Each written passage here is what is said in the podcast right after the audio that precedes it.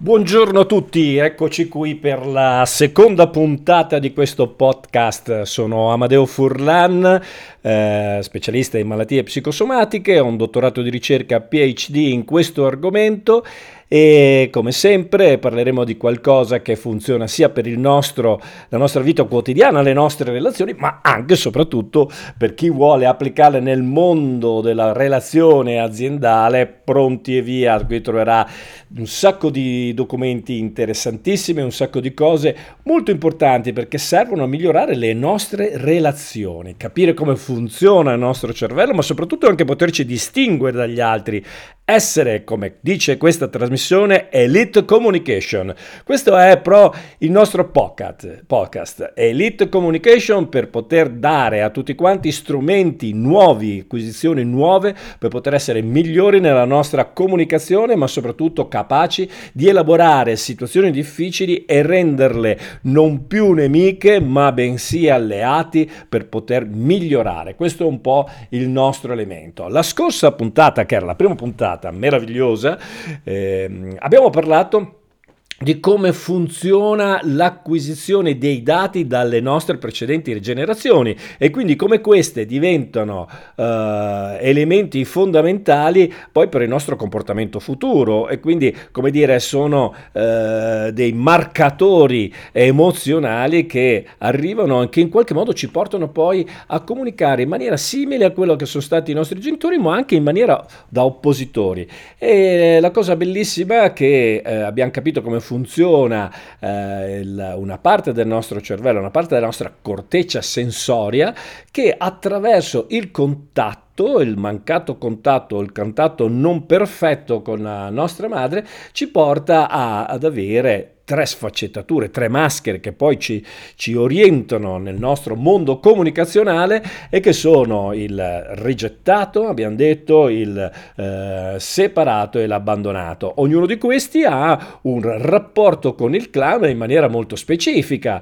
Abbiamo quindi per riassumere quello che ci siamo detti la scorsa volta, l'abbandonato non si sente riconosciuto dal clan, quindi si vede allontanato e quindi la sua paura è di non essere valorizzato e quindi tende comunque ad essere sempre molto attaccato, a cercare dal clan gli abbracci, insomma dal clan chi li protegge. Abbiamo visto che questi sono concettualmente delle persone amichevoli che si portano appresso e non vedono di trovare persone che gli diano problemi oppure cercano di scaricare i problemi con gli altri, dal separato che invece il suo contatto con il prossimo non è proprio farsi abbracciare, abbracciare con totale disinvoltura, ma il, l'abbraccio, il contatto in sé per sé avviene quando è finalizzato ad uno scopo, quando può ottenere qualcosa, ecco che lui nel mondo del clan sono dentro il clan ma tendono a controllare il clan. E quindi eh, non cercano mai un vero legame, anche questi eh, rispetto agli abbandonati tendono sempre alla perfezione, sono un po' analitici,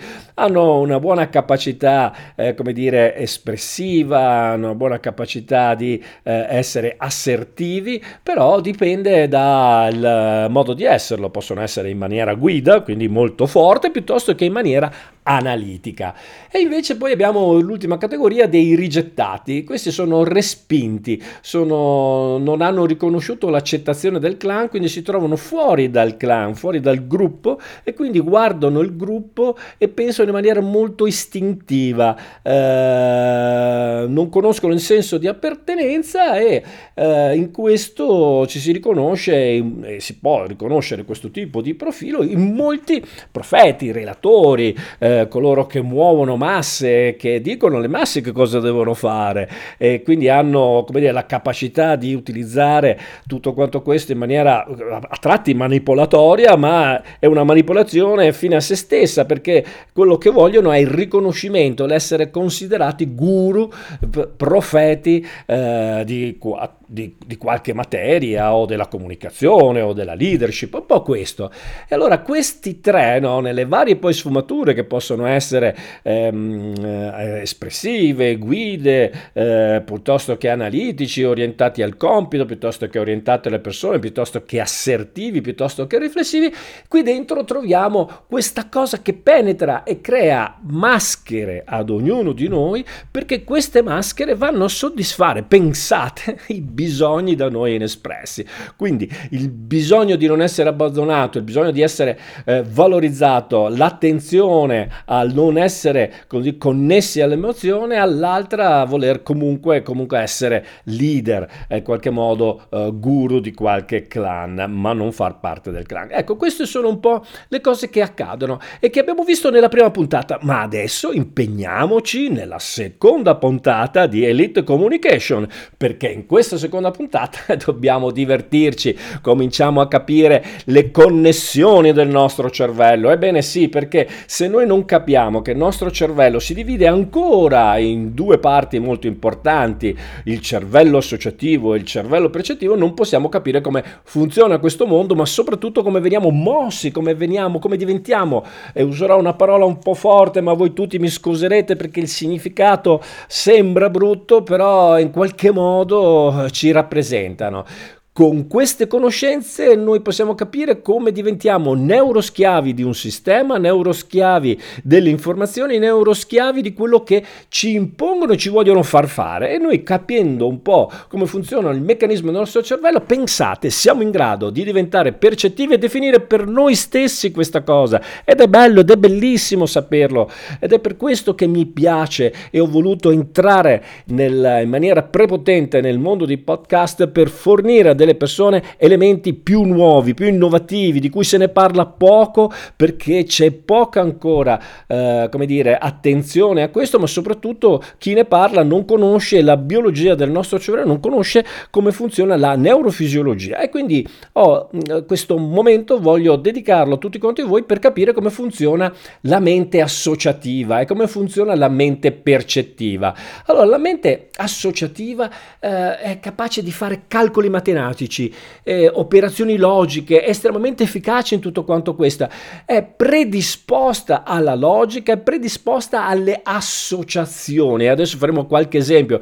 Per cui se noi andiamo in quella direzione non possiamo usare la mente associativa, pensate, per, le, per vivere le emozioni, per vivere le relazioni, perché la mente associativa è legata in, unicamente a associare, a usare il giudizio e anche il cosiddetto attaccamento attaccamento. Eh beh sì, sì, sì. Noi cosa ci serve la mente associativa? Perché se c'è una fiamma che sta scaldando un metallo, una volta che abbiamo preso ci siamo scottati a prendere quel metallo, ecco che in maniera associativa cominciamo a pensare fiamma che scalda il metallo, metallo che si infuoca, non metterò mai più una mano lì perché so che mi scotterò. Se io prendo, gioco con le prese della corrente, ci infilo due chiodini e prendo una bella scossa, la seconda volta non farò questa cosa. La mente associativa ci Pensate, no, siamo in macchina, vediamo due fari che si accendono della macchina che ci sta davanti, no, che quasi lampeggiano, eh, eh, già abbiamo associato che quei due fari rossi sono gli stop e quindi noi dobbiamo fermarci. La mente associativa ci dice che il semaforo rosso è stop, giallo e porre attenzione alle cose, verde possiamo transitare. Quindi le strisce pedonali sappiamo che ci aiutano ad attraversare la strada, ma dobbiamo guardare a destra e a sinistra perché così siamo attenti al pericolo. Quindi la, mestra, la, la mente associativa ci aiuta a fare tutte queste cose più tutte le operazioni matematiche, logiche che sono indispensabili per poter vivere e quindi tutto ciò che porta associazione. Ma che cosa succede se noi usiamo la mente associativa con la mente percettiva e la confondiamo? Vogliamo, che cosa può accadere? Può accadere che noi associamo delle emozioni e queste emozioni le associamo anche a comportamenti. Per cui se io in qualche modo per anni eh, sono stato passatemi pure il termine, sottomesso alla mia famiglia, quindi sono sempre stato costretto a dire a stare zitto perché mio padre mi diceva stai zitto, stai zitto, non parlare, stai zitto. E io per far contento lui perché magari sono un abbandonato e ho deciso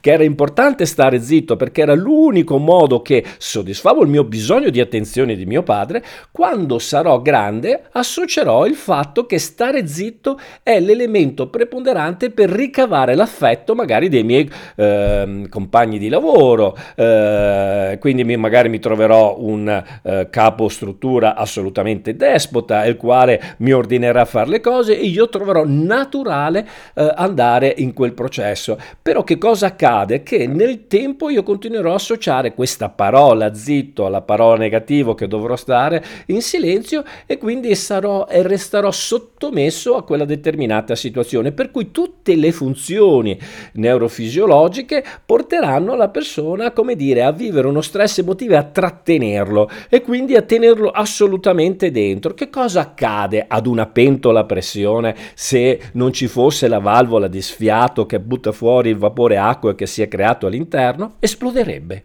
esploderebbe. Quindi molte persone esplodono e quindi magari me le trovo e quindi mi raccontano la loro vita e mi rendo conto che questa situazione li ha manipolati perché hanno usato la maschera in quel momento dell'abbandonato e si sono trovati in un mondo manipolato che gli portava sempre a ad andare avanti e ad avere un atteggiamento, un comportamento con lo stesso identico risultato. Per cui ho, nel, nell'ambito terapeutico stacchiamo il cosiddetto concetto di mente percettiva, eh, scusate, mente associativa dalla mente percettiva. La mente percettiva non fa calcoli, la mente percettiva non lavora, ragazzi miei, con la logica. La mente percettiva fa associazioni precise. Uh, due mele uh, con due mele mele uguale 4 mele, due mele con due banane fanno due mele più due banane. Quindi la mente associativa è precisa. Se io vedo una calcolatrice, io automaticamente associo che la calcolatrice serve per fare i conti. Uh, se voi prendete un vecchio telefono, ma di quelli dell'era di Marco Caco, per dire, insomma, facciamo un telefono di quelli che vanno ancora con la rotella appeso al muro e lo attaccate al peso al muro e, e non dite niente ai vostri figli, quel quando loro lo, guadra- lo vedranno, siccome non hanno mai visto i più piccoli un telefono fatto così, si chiederanno che cos'è quell'oggetto del mistero, perché hanno sempre associato il telefonino come, come dire, un vetro nero che quando schiacci si illumina e devi fare dei numeri, o addirittura adesso dici chiama nonna, chiama mamma, chiama zia, e lui automaticamente chiamerà zia, ma immaginate questo, questo bellissimo telefono lì appeso al muro che devono fare una rotella, probabilmente non si ricordano nemmeno il numero della nonna nonna. Una volta ci ricordavamo tutti i numeri, adesso con la scusa che sono già memorizzati e addirittura facciamo meno fatica perché i processi di facilitazione, vedrete, vedremo tra un po', sono estremamente pericolosi. Per cui la mente associativa, in quel caso, non avendo quella figura nella testa, non può associare telefono, casa, telefono, nonna, telefono, mamma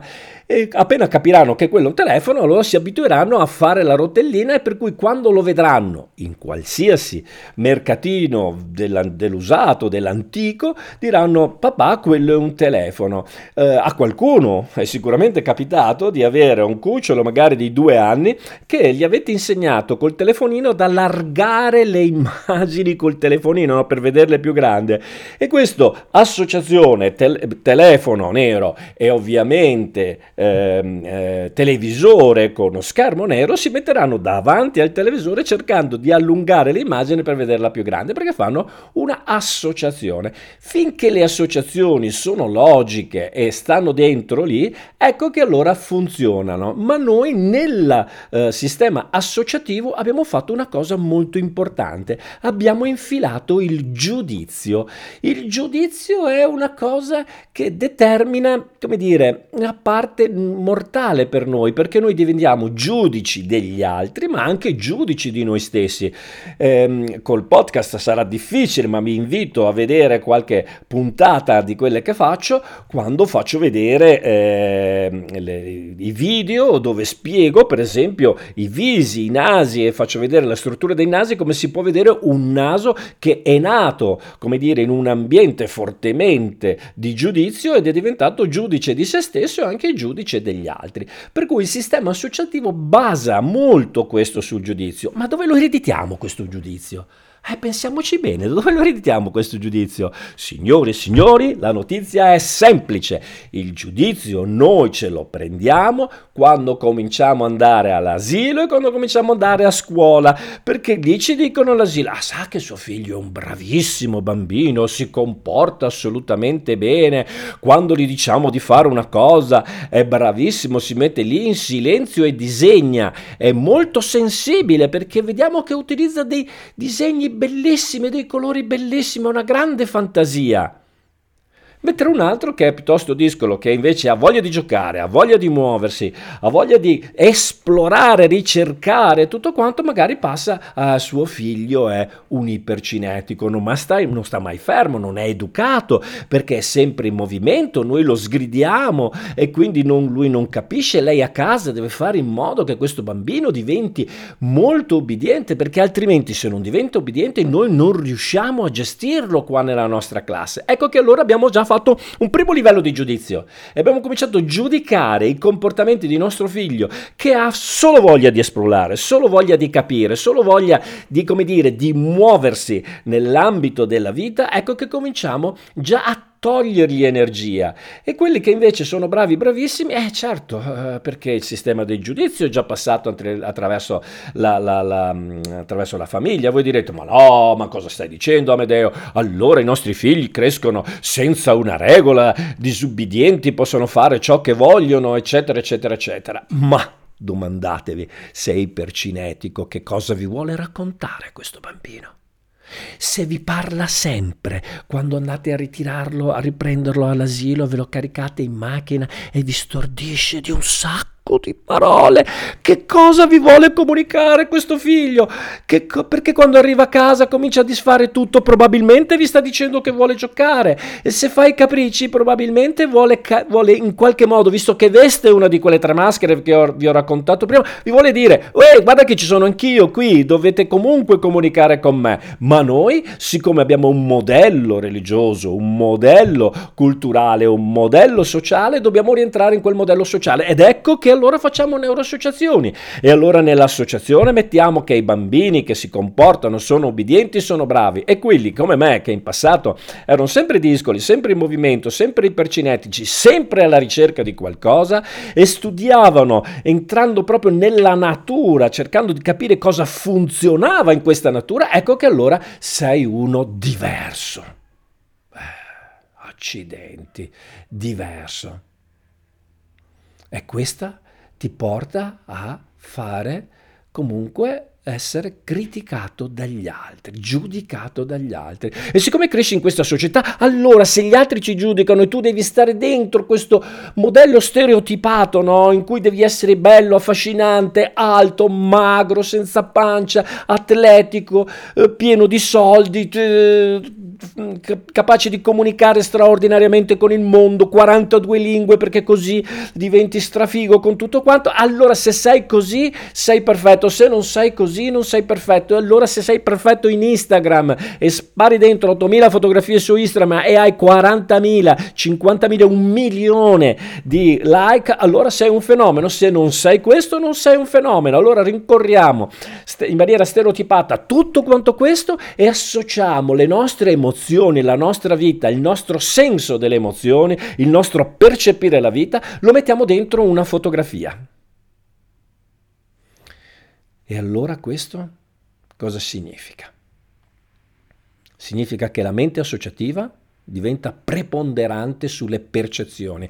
Ma allora fatevi un'altra domanda, se ci vogliono bloccare le nostre percezioni, il nostro vivere nelle percezioni, vivere le sensazioni intensamente, no? vivere le emozioni e capire che cosa sono l'espressione di queste emozioni, dove ci vogliono portare queste emozioni e cominciamo a capire qual è il bisogno e a un certo punto diciamo ma chi se ne frega se non ho avuto affetto, ma chi se ne frega se non ho avuto approvazione, ma chi se ne interessa del fatto che comunque io devo essere amato, l'importante, no? lo dice qualcuno di, di, di, di importante, chiunque sia la, dalla regione da quale proviene, e tutte sono simili da questo punto di vista, si dice che se impari a amare te stesso così profondamente, così intensamente, solo allora sarai in grado di amare un'altra persona. Allora entriamo nel mondo percettivo, no? Al principio tutti i pensieri appartengono all'amore, dopo tutto l'amore appartiene ai pensieri. Questo è l'elemento che comincia a dividere, a creare uno spartiacque tra la mente associativa e la mente percettiva. Noi ci innamoriamo prima,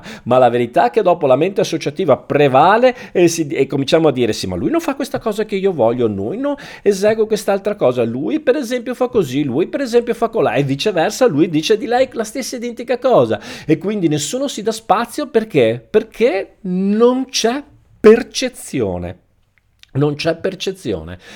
Allora, come funziona la mente associativa? Beh, la mente associativa, se andiamo a vederla nel sistema nervoso centrale, Andiamo a vedere sistema, la, la, la, la, parte terminale del sistema nervoso, quindi simpatico e parasimpatico.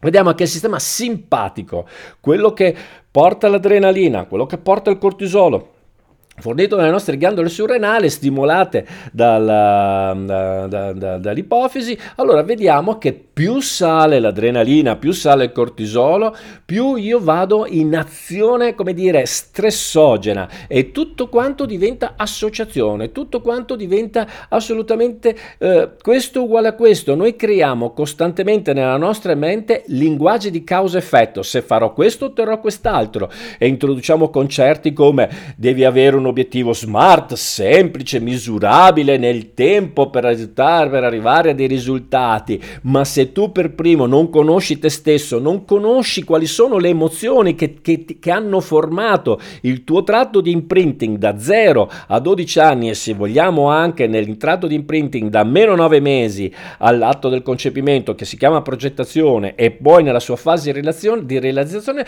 se non conosci tutto quanto questo non puoi conoscere come la tua mente può funzionare, non puoi conoscere come arrivare alle tue performance migliori. Allora il simpatico cosa farà? Continuerà a spingere, a spingere, a spingere. Noi facciamo anche camminare, se volete, le persone sui carboni ardenti. Che cosa accadrà? Che si sentiranno motivate, ma per quanto tempo? Abbiamo acceso i motori del sistema simpatico, le abbiamo fatte neuroassociare a questa cosa e quindi avranno bisogno di adrenalina costantemente per andare avanti. Certo che l'adrenalina gli serve, ma l'adrenalina gli serve per avere quella giusta capacità di vedere chiaro il presente, seminare nel presente per poi creare qualcosa di estremamente positivo, meraviglioso nel futuro. E allora tutti pensano che se la mente Ehm, eh, percettiva è legata al sistema simpatico, allora visto che il parasimpatico che si attivano, si attivano simpatico e parasimpatico contemporaneamente, o uno o l'altro, allora quando andiamo nel parasimpatico, quando arrivano la dopamina, la serotonina, quando arrivano tutte queste parti che in qualche modo portano il piacere, noi siamo nel sistema percettivo. La risposta è no.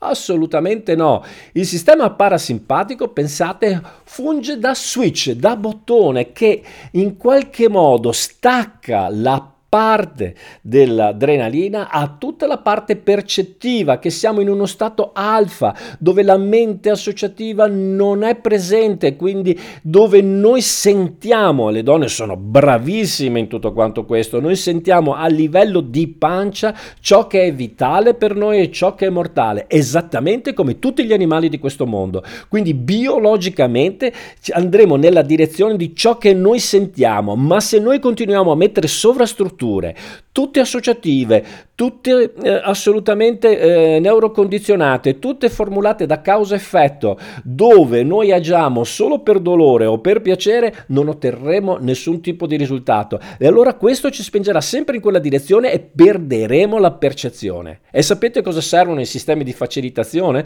Per esempio Google Maps, utilissimo, fantastico, ci aiuta a girare con precisione le città, ci aiuta a partire da casa e andare nella città che vogliamo nella via che vogliamo. Assolutamente bene. Io non so come facevo negli anni 70 quando andavo via nella mia macchinetta 78 nella mia macchinetta e con la, con la mia 500 vecchia di, di, di, di, tre generazioni andavo da qualche parte e andavo con la mia, la mia mappa ok? Nel mio tutto città e andavo a cercarmi quella via e ci arrivavo. Perché usavo un, tutto un sistema particolare. Allora i sistemi di facilitazione tolgono la possibilità di ragionare tolgono la possibilità di capirci tolgono la possibilità anche di sentire le cose. Quindi noi i sistemi di facilitazione facilitazione non ci aiutano, ci rendono praticamente incapaci. Un uomo che perde, diciamo, non nasce più con la capacità di guardare una cartina, non è capace poi di essere una guida, di orientarsi e i sistemi di facilitazione ci portano a non orientarci più. E se non ci orientiamo più, non siamo più dei lupi alfa, non siamo più capaci di guidare un branco, un clan nella direzione opportuna perché siamo dispersi. Fatevi una domanda, come mai non ci sono veri leader in questo mondo? Mondo. Non ci sono più i veri leader di, un, di, di, una volta, sono tutti capaci di, dire, di essere true drive, cioè di guidare, ma non di, avere una leadership carismatica, una leadership capace. Sì, ce ne sono alcuni forti, certo, non, non posso eh, dire che non ce ne sono, però eh, capaci anche di avere come una visione eh, pazzesca, andare su Marte. Non voglio fare i nomi di questa persona, ma sappiamo che in questo mondo ci sono delle persone capaci e sono dei veri leader, ma la maggior parte non ci sono, la maggior parte anche nelle aziende non ci sono più reali leader. E quindi bisogna lavorare su altri concetti, altri sistemi. Allora, proprio per addentrarci sempre di più nel mondo del cervello e della nostra eh, vita, allora cominceremo a parlare di cosiddette memorie stratificate. E come funzionano queste memorie, dove si trovano, che cosa fanno, come si matchano con eh, i nostri sistemi sensoriali. Ma adesso se, se con calma eh, mi date qualche minuto, ci arriviamo piano piano. Quindi il nostro cervello è composto da quattro sezioni. Abbiamo la memoria ragionativa, la memoria dei sentimenti, la memoria delle emozioni e la memoria delle pulsioni. E beh, ognuno di queste ha una specificità. Andiamo in quella della memoria ragionativa, no?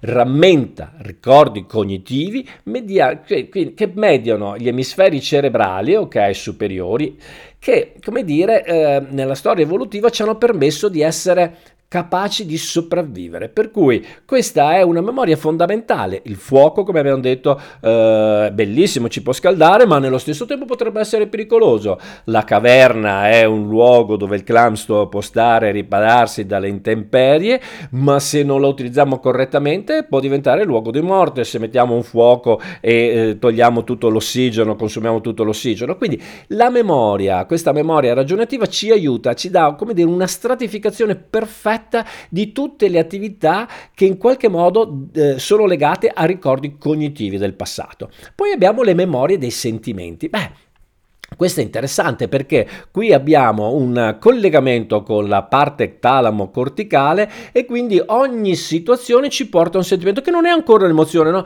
Guardiamo dal punto di vista sentimentale una situazione, no? Guardo una casa, che bella, mi ricorda, eccetera, mi porta un certo sentimento, ma boom, quando andiamo nella memoria emozionale, allora andiamo direttamente come un razzo nel nostro cervello limbico che vi ricordo, no? È un meraviglioso meraviglioso pianoforte, un pianoforte straordinario, ogni, ogni tasto è un'emozione, no? Per cui quando vedremo questa casa e automaticamente vedremo venire fuori un bambino, banf, entriamo nella memoria delle emozioni ci ricordiamo noi quando eravamo in quella casa e su quel prato giocavamo a calcio, ci verrà in mente quante volte ci siamo, siamo caduti su quel marciapiede, ci siamo rovinati il ginocchio, ce lo siamo strisciati e, e piangendo siamo corti dalla nostra mamma che con l'alcol vecchio carissimo alcol no, rosa, lo metteva su un batuffolo di cotone e ci umettava questa parte qui e sentivamo un bruciore pazzesco, me lo ricordo. E poi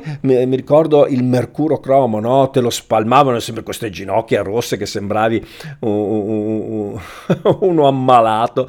E quindi queste, ti vengono queste emozioni no? che in qualche modo ti fanno salire questa parte bellissima, emozionale, no? che non puoi, non puoi frenare, che sono queste emozioni che scaldano la componente della, della, della, della, neurofisiologia, no? E quindi qualche, ti viene quella botta di caldo in testa, quella, quella, quell'espressione di gioia che si stampa su un sorriso bellissimo in quella faccia, ma ti possono venire anche i lacrimoni eh, perché magari sei lì che stai ascoltando un relatore e racconta una storia per lui importante, per lui fondamentale, che lui ha vissuto magari in maniera drammatica, magari in maniera difficile e mentre la racconta ti senti toccato e, e, e, lui sente che sta dicendo una cosa che l'ha portato in quel limbo eh, che gli ha portato ricordi difficili. E magari quando gli vedi scendere una lacrima anche a te scende una lacrima e... ieri mi è capitato di vedere un spezzone finale del film Pelé e, e vedere questo ragazzino no, che si rialza nel 1958 in Svezia e nonostante un ginocchio malandato riesce a entrare in campo e a stupire tutti.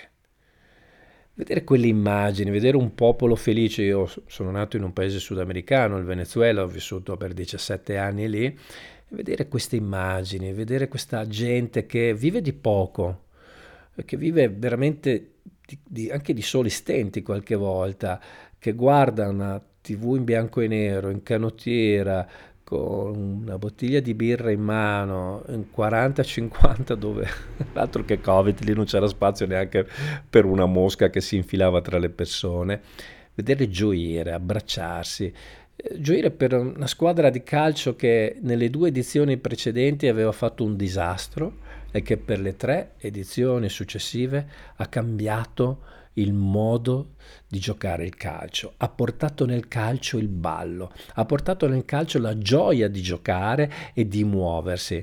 E quindi 58 nel 72 poi eh, scusate, nel 58, nel 62 eh, e poi eh, nel, nel, Messico nel 68 eh, ha ehm, portato questo calcio a, a, a, ai massimi livelli. Ecco, quando tu vedi queste cose, che cosa dire? Io alla fine avevo i lacrimoni negli occhi, ma ero talmente felice aver visto quelle immagini che mi è stato un niente tornare indietro da bambino no? e vedere le feste che si facevano a casa mia, eh, le, le grandi grigliate, la gente che mangiava, che beveva la cerveza, no? Ed era lì, no? Con questi bidoni no, del, che dentro una volta c'era il, il, petrolio, il gasolio, non lo so, che erano stati svuotati, messo ghiaccio e quindi la gente andava dentro, prendeva l'acqua, prendeva le bottiglie di birra di cerveza, no? Polar, me la ricordo, cerveza polar, e se la bevevano. Ecco, questa parte del cervello antico eh, la vive, la vive come vitale, no? Non come mortale, quindi ti porta un sacco di emozioni, quindi questa memoria delle emozioni è fantastica, ma dentro ci sono anche quelle emozioni che meno ci piacciono. Ma proprio perché cominciamo a conoscere sempre più il nostro cervello, conoscere sempre più il nostro atteggiamento, comportamento, entrata in azione e risultati, noi possiamo potremo cambiare molto di tutto quanto questo, ma la cambieremo in maniera scientifica, non la potremo cambiare così tanto per caso perché abbiamo avuto, come dire, un momento di straordinaria voglia di fare le cose. No, no, no, no, possiamo cambiarla e nelle nostre puntate ci troveremo anche a fare questa cosa. Sarà bellissimo farlo insieme a voi. Perché? Perché la faremo io non vi vedrò, voi non mi vedrete, a meno che non faremo un video e quindi capiremo che cosa si può fare. Per poi finire nella quarta memoria, no? Nelle memorie delle pulsioni. Per perché quando si attivano queste emozioni, ecco che il nostro cervello arcaico porta dentro un'azione particolare e quindi ci porta a agire, no? La parte delle pulsioni, possiamo agire in una direzione piuttosto che un'altra, no? E lì dentro queste pulsioni sono quella di, non so, vedete una cosa che, eh, un, pensate solo, no, facciamo un esempio pratico, no, quando ci sono i gol della vostra squadra che in finale di Coppa di Campione sta vincendo, ha segnato il secondo gol e, e ha segnato il terzo gol, è normale, no, la pulsione di andare a prendere il vostro amico, abbracciarlo, dire che bello, batti 5, o le feste di compleanno quando ci si diverte veramente e si è dentro proprio in maniera molto ma molto percettiva dentro la festa, la festa allora ah, che bellezza, che bellezza, che bellezza, che bellezza. La pulsione lì arriva e, e, e la sentiamo tutto, no? la sentiamo nei muscoli, la sentiamo nelle viscere, la sentiamo in ogni parte della nostra cellula. Ogni cellula che è autonoma comunica con l'altra in piena collaborazione e fa sentire questa energia elettrica che si trasferisce in ogni ganglio nostra, del, del, del nostro corpo e automaticamente va da ogni parte facendoci sentire benissimo. Ecco, questa è la pulsione, ma potrebbe anche essere una pulsione di, di, natura diversa. Ma restiamo con questo. Sì, restiamo con questa immagine perché è così bella, è così positiva. E quindi quando noi siamo lì e capiamo che il sistema associativo è fatto da memoria stratificata ragionativa, intellettuale, no? da memoria stratificata sentimentale, dove se in qualche modo viene incanalata in maniera sbagliata ci troviamo anche dentro quella emotiva pulsiva, quella, anche quella sessuale, no? dentro la incanaliamo perché comunque ci hanno insegnato un dalla religione, dal sistema sociale, comportamentale, ci hanno insegnato che la sessualità va vissuta in un certo modo. Internet poi ha creato milioni di dipendenti non sessuali in tutto quanto questo, perché non potendola parlare, non potendola comunque enunciare com'è nella sua bellezza, no? perché la, la, la, la, compo, la relazione sessuale è una relazione, ma va vissuta non come un atto di una botta e via, scusate la frase, ma va vissuta in maniera molto, ma molto ma molto più intensa, più delicata, più prolungata e, e noi invece siamo nell'età del consumismo, quindi dobbiamo consumare, consumare, consumare, invece la componente della relazione sessuale è molto più di tutto quanto questo. Però se noi diamo dentro questo in maniera associativa, ecco che il sistema associativo resterà legato solo alla psiche e alla mente. Eh sì, perché lì si insinua tutto quanto questo, perché mente e psiche funzionano, siamo nel nelle, nel, mod, nel, modello ragionativo. Guarda che bella, guarda che forma, guarda che bello, guarda che fisico, guarda che addominali, guarda che macchina, guarda che lui eh, è una persona a posto, guarda che bello. Noi andiamo sul sistema psiche e mente e lì comincia a diventare preponderante il sistema associativo. La domanda è, questo sistema associativo dove finisce? Nel controllo motorio, dove avremo un comportamento di natura duale. E voi vi chiederete ma ama che cos'è duale? Ma cosa significa comportamento duale? Ci arrivo immediatamente ragazzi perché noi possiamo avere o un comportamento duale che è tipico del sistema associativo oppure un comportamento in coscienza che è tipico del sistema percettivo. Allora Facciamo un esempio, un esempio pratico, ma ci divertiremo anche attraverso i numeri, ragazzi, perché in quel, in quel, contesto che vi ho parlato nove mesi prima, il, la data del concepimento, la data di nascita, eh, scusate, il numero di nascita e il numero che sta nove mesi dopo vengono fuori pensate dalla nostra data di nascita. E noi possiamo a livello percettivo, a livello biologico, a livello, come dire, prettamente scientifico, possiamo andare dalla nostra data di nascita, lo dico piano, dalla nostra data di nascita possiamo andare a calcolare calcolarci se noi viviamo in un mondo totalmente duale, associativo, o se vogliamo veramente diventare padroni della nostra vita, ma soprattutto autori, non attori quelli che sono nel mondo associativo saranno attori, ma noi vogliamo diventare autori, coloro che scrivono le pagine nostri, della nostra vita, perché quelle pagine sono impregnate della nostra vera esperienza, del nostro vero sentito emotivo. E allora se vogliamo capire qual è la differenza tra duale e, e, e, e sentirsi in coscienza, bisogna che facciamo un esempio semplice. Allora io faccio sempre questo esempio, perché è molto pratico, è molto capibile, non c'è una grande rivoluzione da fare. Allora, immaginiamo, allora, intanto cominciamo a dire che sia col modello associativo che col modello percettivo possiamo raggiungere un obiettivo, sia nel modo duale che nel modo cosciente possiamo raggiungere un obiettivo. Ma come lo raggiungiamo quell'obiettivo? Questa è la cosa che fa la differenza dalle altre attività di coaching. Questa fa la differenza tra PHC e altri, senza volerli criticare tutt'altro, anzi devo ringraziare perché la mia vita è passata attraverso questi modelli. Se non avessi fatto quei modelli oggi non potrei raccontarvi di queste cose. Sono grato alla vita che mi ha offerto la possibilità di conoscere Bendler, sono grato alla vita che mi ha fatto conoscere altri grandi formatori del panorama italiano piuttosto che internazionale, ma mi mancava sempre qualcosa. Io sono un ricercatore, eh sì, e come ricercatore ho bisogno di studiare, approfondire, capire come funziona la mente biologicamente, scientificamente, perché voglio trasferire questa cosa agli altri, la voglio far sentire, voglio far, far dimostrare che questo è così. Allora, se noi arri- dovessimo arrivare ad obiettivo, facciamo un obiettivo eh, di questo genere, no? Dobbiamo salire a 2500 metri, ok, di altezza e andare su un altopiano dove ci sono due sedie una sedia per me e una sedia del compagno che farà con me questo viaggio. E quando ci siederemo là, gusteremo una, uh, un'immagine, una serie di immagini, una serie di comunicazioni che cambieranno letteralmente la nostra vita, ma ce li dobbiamo gustare pienamente.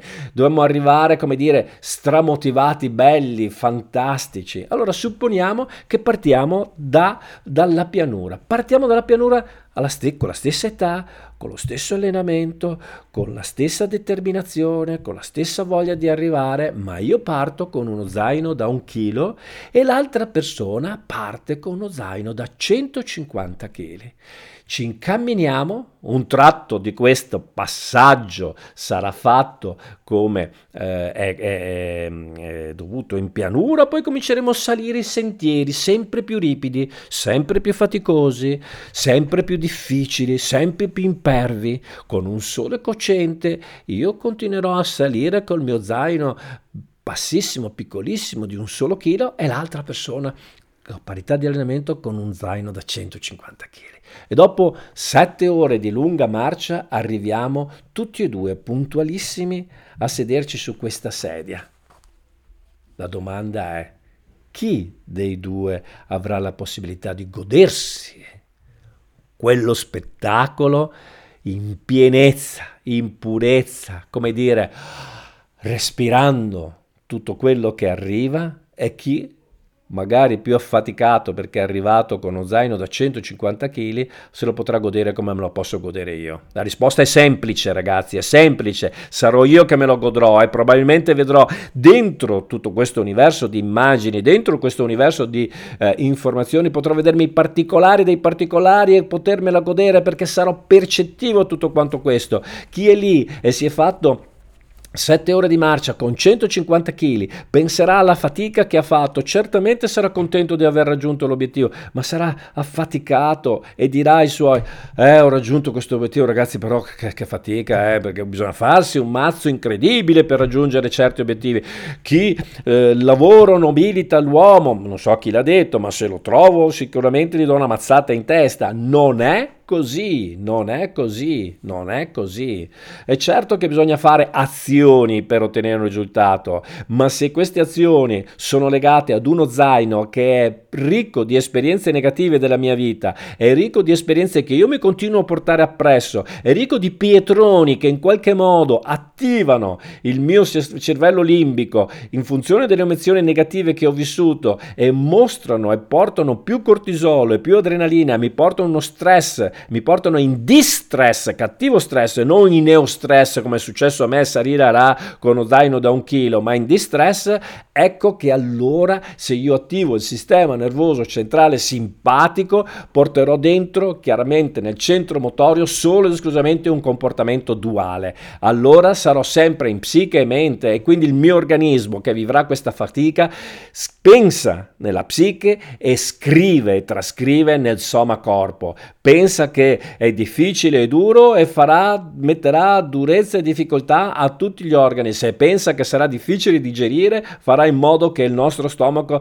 farà fatica a digerire. Se penseremo che sarà faticoso e ci mancherà l'aria, agirà sui polmoni in questa, uh, in questa direzione. Se pensa che non è, uh, che tutto quanto questo farà fatica e non sa se ha valore e si svalorizzerà, probabilmente finirà nel sistema immunitario. E via così, e via così. Sì, perché la psiche pensa e, nel, e la psiche trascrive nel, como, nel, nel soma, nel corpo e quindi negli organi bersaglio. Allora la domanda che mi pongo è, vale la pena stare totalmente nel sistema associativo? La risposta è no. Ci serve il sistema associativo? Certo che sì, assolutamente sì. Senza il cervello associativo noi non potremo fare quello che possiamo. Quindi ci serve soltanto che dobbiamo renderlo giusto per quello che è nato cioè ragionamenti, calcolo, fare sequenze e capire ciò che è vitale per noi e ciò che è mortale. Ci fa una distinzione netta, ma poi la parte percettiva, no? che è il mix tra il sistema nervoso centrale simpatico e il sistema nervoso parasimpatico, tra l'adrenalina, il cortisolo, la dopamina, la serotonina, ecco questo mix che sale e scende di, di giorno siamo, in simpaticotonia e in, di notte in vagotonia, per cui da una parte abbiamo la locomotiva che va e dall'altra abbiamo la locomotiva che, come dire, si ripara, che va nel suo garage, che va in riposo, che la, gli puliscono le caldaie e quindi che puliscono tutto il nostro sistema cellulare. Ecco, quando diamo un'alternanza precisa tra parte vagotonica, quindi locomotiva che va alla giusta velocità, non una velocità eccessiva, neanche una velocità più bassa, deve andare alla velocità per la quale quella locomotiva è stata costruita e poi di sera la facciamo riposare. Allora siamo in un comportamento cosciente. Nella coscienza noi siamo in grado biologicamente di sentire e se siamo in grado di bio- biologicamente sentire significa che siamo nel sistema percettivo.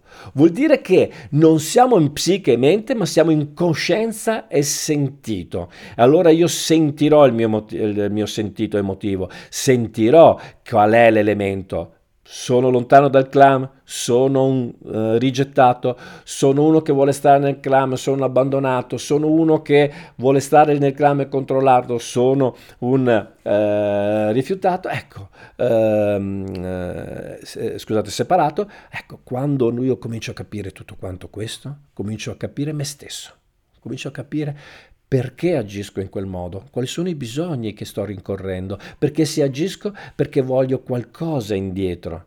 E allora eh, ne parleremo attraverso i nostri corsi, la chiave di vita che nasce dalla, dalla chiave, dal, dal, dai numeri della data di nascita ah, ci permetterà veramente di andare alla scoperta. Ma stare lì dentro è utilissimo. Ah, stare nel sistema associativo è utilissimo. Noi lo utilizzeremo entrambi e lo utilizzeremo in maniera cosciente. Questa è la rivoluzione, questa è la rivoluzione. Uh, e quindi andremo in quella, in quella direzione. Allora, come funziona questo sistema delle memorie stratificate nel nostro cervello. Allora, intanto cominciamo a dividere il cervello, no, immaginate di prendere e tirarlo fuori da questa calotta che, che, che, tiene dentro questa massa grigia, che viene definita massa grigia, cominciamo a dividerlo in quattro porzioni, no? Lo prendete no, da sopra, lo strappate dalla calotta e lo girate, così vedete anche la parte del bulbo che sta sotto che rappresenta il cervello eh, encefalico, eh, scusate, il cervello, il tronco encefalico e quindi il cervello rettile. E lo, lo prendete con una squadra, lo dividete in quattro parti, una parte che stanno cosiddetti emisferi superiori e la parte che rappresenta la parte della corteccia al di sotto. Quindi nella parte superiore vedremo l'emisfero sinistro e vedremo l'emisfero destro. E poi della parte sotto vedremo la corteccia limbica perché abbiamo vediamo la parte limbica di destra e la corteccia limbica di sinistra. Cominciamo con, la, con l'emisfero sinistro ok? Quindi stiamo parlando della parte della corteccia cerebrale superiore, ok? Nella parte di sinistra. Questa da cosa è caratterizzata? Poi andremo più in profondità, eh, ragazzi, non vi preoccupate, abbiamo ancora del tempo. Stiamo parlando di personalità razionale. Tendenzialmente pensate che il colore che è in questa corteccia è un colore azzurro. Andiamo nella parte opposta, no? Emisfero destro sempre dalla parte superiore, corteccia cerebrale. Personalità sperimentale. Il colore, pensate qui, preferito è il limbico. Quindi, massa superiore, sinistra, corteccia cerebrale, abbiamo personalità razionale, destra, corteccia cerebrale, personalità sperimentale. Andiamo alla parte sotto, andiamo alla parte limbica, andiamo nella parte limbica.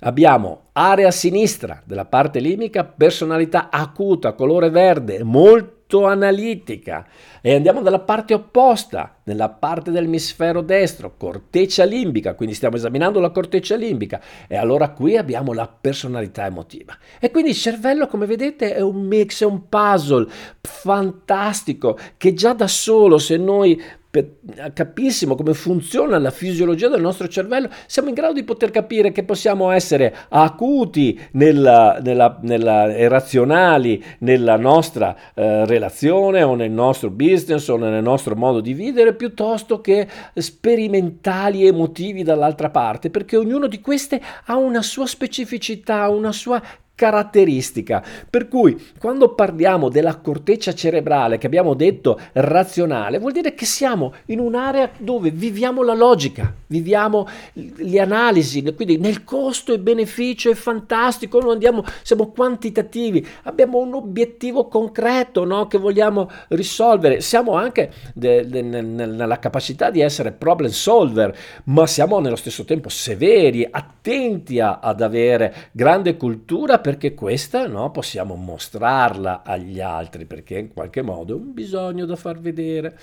E se scendiamo no, sempre nell'area sinistra, nella corteccia limbrica, dove abbiamo detto che abbiamo la personalità acuta, eh, allora qui ragazzi, eh, qui spaziamo, vuol dire che siamo organizzati, eh, quindi vuol dire che siamo molto attenti ai particolari e quindi abbiamo una pianificazione operativa ben fatta perché siamo disciplinati, formali, corretti. Pensate che qui siamo anche sul mondo quasi degli ossessivi, eh, da quanto precisi vogliamo essere. Quindi, essere. E quindi tutta questa parte è la parte sinistra. Torno un attimo sulla corteccia cerebrale, vuol dire che siccome noi ragazzi prendiamo le informazioni dall'esterno e le portiamo dentro nella nostra testa per fare questo abbiamo bisogno di come dire delle antenne, no? delle parabole e le parabole, le nostre antenne sono i sistemi sensoriali. Vuol dire che l'udito l'olfatto, il gusto, tatto, il tatto e la vista portano dentro le informazioni. Allora, quando attiviamo la corteccia cerebrale di sinistra, parte sopra, analitici, quantitativi, eh, eh, come dire, problem solver, qui siamo uditivi principalmente. Poi dobbiamo mettere in pasta le cose, quindi olfattivi, gustativi e tattili che noi lo chiamiamo uh, cinestesici per praticità e poi infine visivi. Quindi la prima cosa è ha capacità di ascolto, seconda mettere in pratica le cose e poi vedere queste cose. Quindi questo è il sistema che utilizza la corteccia cerebrale per essere logico e analitico. Mentre la corteccia limbica, ok, che è come ho detto acuta, no? personalità acuta, pianificatore, disciplinato, eh, corretto, organizzato, allora qui lui ha bisogno prima di vedere le cose, quindi è componente visiva, poi componente cinestesica, vedo, pasto con le mani e poi eh, mi ascolto, poi ascolto quello che c'è da fare. E quindi questa è un po' la caratteristica dei filtri che vengono utilizzati per implementare la capacità organizzativa, per esempio della corteccia limbica, piuttosto che la componente uditiva essere logico, analitico nel, e riflessivo nella, nella, nell'attivare questa parte. Adesso andiamo nella parte di destra, ragazzi, corteccia cerebrale destra. Abbiamo detto che è personalità sperimentale, abbiamo detto anche il viaggio, il giallo come colore. Qui siamo esploratori, creativi, siamo pionieri, innovatori visionari, abbiamo, siamo artisti. Qua la componente visiva, no? il vedere oltre, andare oltre, no? essere visionari. Poi immediatamente tutto quanto questo dobbiamo metterlo in pratica, ecco che arriva dalla componente subito cinestesica. E poi infine il filtro successivo, l'ultimo filtro che utilizzeremo per acquisizione delle informazioni, per essere pioniere, artista, innovatore, sarà la componente auditiva. Allora, come capite, no? Man mano che noi ci muoviamo in una direzione più un'altra, possiamo sviluppare questa parte delle corteccia, ma quando siamo bambini e abbiamo figli, abbiamo il dovere sacrosanto di stare a stabilire dei contatti in modo che i nostri ragazzi possano utilizzare i cinque sensi in maniera eccellente per poter vivere strategicamente questo vantaggio. E nella corteccia limbica, ah, la corteccia limbica che abbiamo detto che è nella personalità emotiva, allora qui sei espressivo qui abbiamo le relazioni, Qui siamo flessibili ma anche nello stesso tempo potremmo essere rigidi, potremmo essere focosi ma anche irruenti, possiamo essere emozionali passivi ma anche passionali. No? Qui l'egocentrismo, accidenti, eh, fa la parte forte e qui la parte cinestesica, eh sì perché è una parte emozionale, fa vibrare le corde del nostro corpo. Poi la componente uditiva e la componente, eh, scusate, prima visiva e poi uditiva. Ecco, quindi abbiamo già capito come funzionano queste quattro cortecce del nostro cervello. Allora andiamo a capire un po' le personalità che ognuna di queste cortecce rappresentano, i rapporti con le persone, i rapporti con il tempo, il modo di pensare e lavorare. Allora, la prima cosa che cominciamo a vedere è che nella corteccia cerebrale di destra, ok? Corteccia cerebrale di destra, che abbiamo detto è quella eh, che è legata alla, alla parte della sperimentazione, allora ha cosiddetto componente estroversa, impulsiva, dinamico, coinvolgente. Questa è la parte che regna molto, no? la di personalità. Se parliamo invece della corteccia, se prevale no? il modo di filtrare le cose, di utilizzare la corteccia cerebrale sinistra, qui siamo nel mondo dell'analitico, del logico, del razionale, del concreto, del quantitativo, del qualitativo. È uno che fa molta attenzione a tutto quanto questo. Andiamo a vedere che cosa succede nella corteccia cerebrale limbica di sinistra e di destra. Quella limbica di sinistra, se abbiamo detto che quella corteccia cerebrale analitico, logico, quella di eh, limbica di sinistra, stiamo parlando di un tipo acuto, organizzato, sempre riflessivo, eh? sempre molto attento a questo, molto attento e molto formale, perché per lui è molto importante capire e quindi, come dire, prima di prendere decisioni ha bisogno di molti dati. Eh sì, perché eh, è fortemente analitico e logico.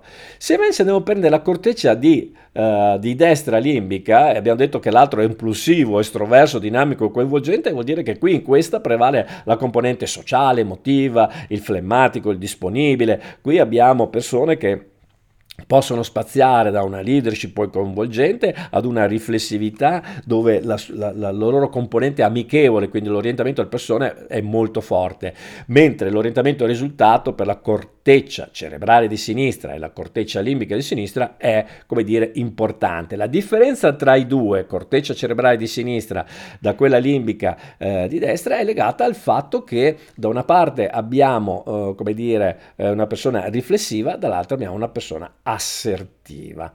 Allora, andiamo nei rapporti con le persone. Beh, questo è bellissimo, mi piace un sacco quando parlo di questa cosa, no? Corteccia cerebrale destra e corteccia eh, cerebrale sinistra. Andiamo a vedercele.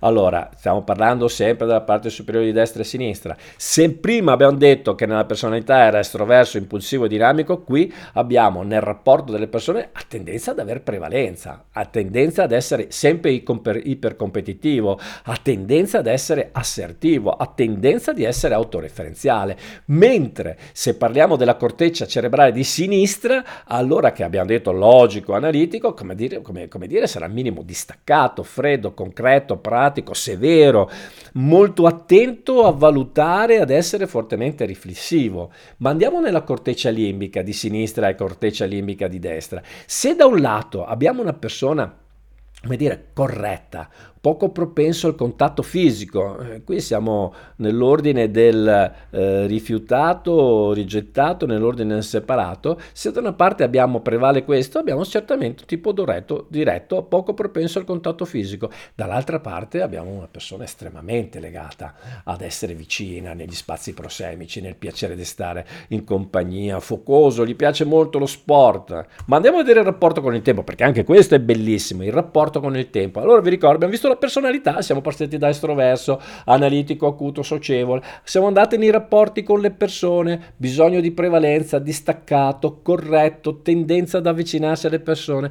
Adesso vediamo il rapporto con il tempo, corteccia cerebrale di destra, corteccia cerebrale di sinistra, corteccia cerebrale di, di, di destra, un tipo che vive il presente, coglie l'attimo, agisce di impulso, è estroverso, impulsivo e dinamico, ha bisogno come di competizione, lui non ha te- tempo eh, di risposta risposta pari a zero, no? pronto a rimetterci in gioco costantemente e continuamente, mentre se prevale la corteccia cerebrale di sinistra, qui abbiamo una persona che agisce sul passato, una persona che in qualche modo ehm, agisce secondo pianificazione, quindi lui vive il passato e dai dati del passato crea il futuro. Eh sì, eh sì, crea il futuro questa persona, è ossessivo su questa cosa qui. Ehm, mentre se andiamo nella corteccia limbica di sinistra, che se da una parte abbiamo visto passato e futuro, la corteccia limbica di sinistra è sempre passato, è sempre molto preciso, è ossessivo sul principio, sul, eh, sul, eh, è preciso sul, sui dati, se no, se no non agisce. Mentre la corteccia limbica che abbiamo detto socievole, emotivo, tendenza ad avvicinarsi nel, nel, nel, alle persone, qui agisce in base alle esperienze già vissute. Il passato anche qui eh, è importante. Il cambiamento è molto, molto, ma molto, ma molto, ma molto, ma molto difficile. Adesso pensiamo al modo di pensare e lavorare. Stiamo sempre dividendo la nostra corteccia cerebrale destra dalla corteccia cerebrale sinistra e andiamo nella parte sotto delle cortecce, quindi corteccia limbica di sinistra e corteccia limbica di destra. Se nella corteccia cerebrale di destra quindi estroverso, impulsivo, tendenza alla competizione, vive il presente, coglie l'attimo, questo è un signore che lavora sul pensiero pratico, concreto, tende a sperimentare e ha capacità di improvvisazione. Handicap tende a lavorare da solo, si fa fatica a fidarsi degli altri, lui come fa le cose lui non le fa nessuno. Andiamo nella corteccia cerebrale opposta di sinistra se abbiamo detto che analitico è distaccato e freddo, lavora sul, sui dati del passato per costruire il futuro, il suo è un pensiero, ovviamente nel modo di lavorare, di pensare, sistemico, è un problem solver, è un costi e benefici ben precisi, per cui questo è il suo elemento fondamentale. E mi piace perché quando viene fuori questo vengono fuori anche i blip che confermano tutto quello che ci stiamo dicendo e questo è bellissimo, è bellissimo. Adesso andiamo a vedere la corteccia limbica di sinistra, quindi al di sotto della corteccia cerebrale, e la corteccia limbica di destra. Se quella di sinistra, abbiamo detto, è tipo acuto, organizzato, corretto, vive nel passato, è ossessivo, certamente non potrà avere che un modo di pensare e di lavorare disciplinato, ordinato e pianificato. Andiamo nella corteccia invece limbica di destra. Se abbiamo detto che è socievole emotivo, tende ad avvicinarsi alle persone, agisce in base alle esperienze, Qual è il modo di pensare e lavorare? È emozionale, passionale, irruento. Lui ha bisogno di vivere fortemente le relazioni. Allora capite una cosa bellissima in tutto quanto questo, che se noi cominciamo a conoscere come funziona questo meccanismo e cominciamo a conoscere qual è il meccanismo che noi ci rende associativi e, cap- e, qual è il meccanismo che dobbiamo esaltare nella nostra percezione per sentire veramente qualcosa e capiamo come funzionano i nostri emisferi cerebrali, bingo, bingo, bingo, bingo, sappiamo dove andare, cosa fare, il modo di fare. Si tratta solo di agire ragazzi, solo ed esclusivamente di agire. Volete agire? Se la risposta è sì, rivedetevi e riascoltatevi questo podcast perché vi darà un sacco di strumenti per poter agire. Io vi ringrazio infinitamente, ci vediamo al prossimo podcast, eh, sempre su Elite Communication, sempre con Amadeo Furlan, PhD eh, in malattie psicosomatiche, dottorato di ricerca in malattie psicosomatiche e andremo sempre più in profondità perché conoscere scientificamente e biologicamente le nostre cose ci porta ad essere efficaci ed efficienti nella nostra vita e ottenere quello che vogliamo nel modo che vogliamo per essere realmente felici, ma soprattutto sempre autonome attori della nostra vita e non protagonista di copioni che sono degli altri. Buona giornata a tutti quanti, grazie di tutto.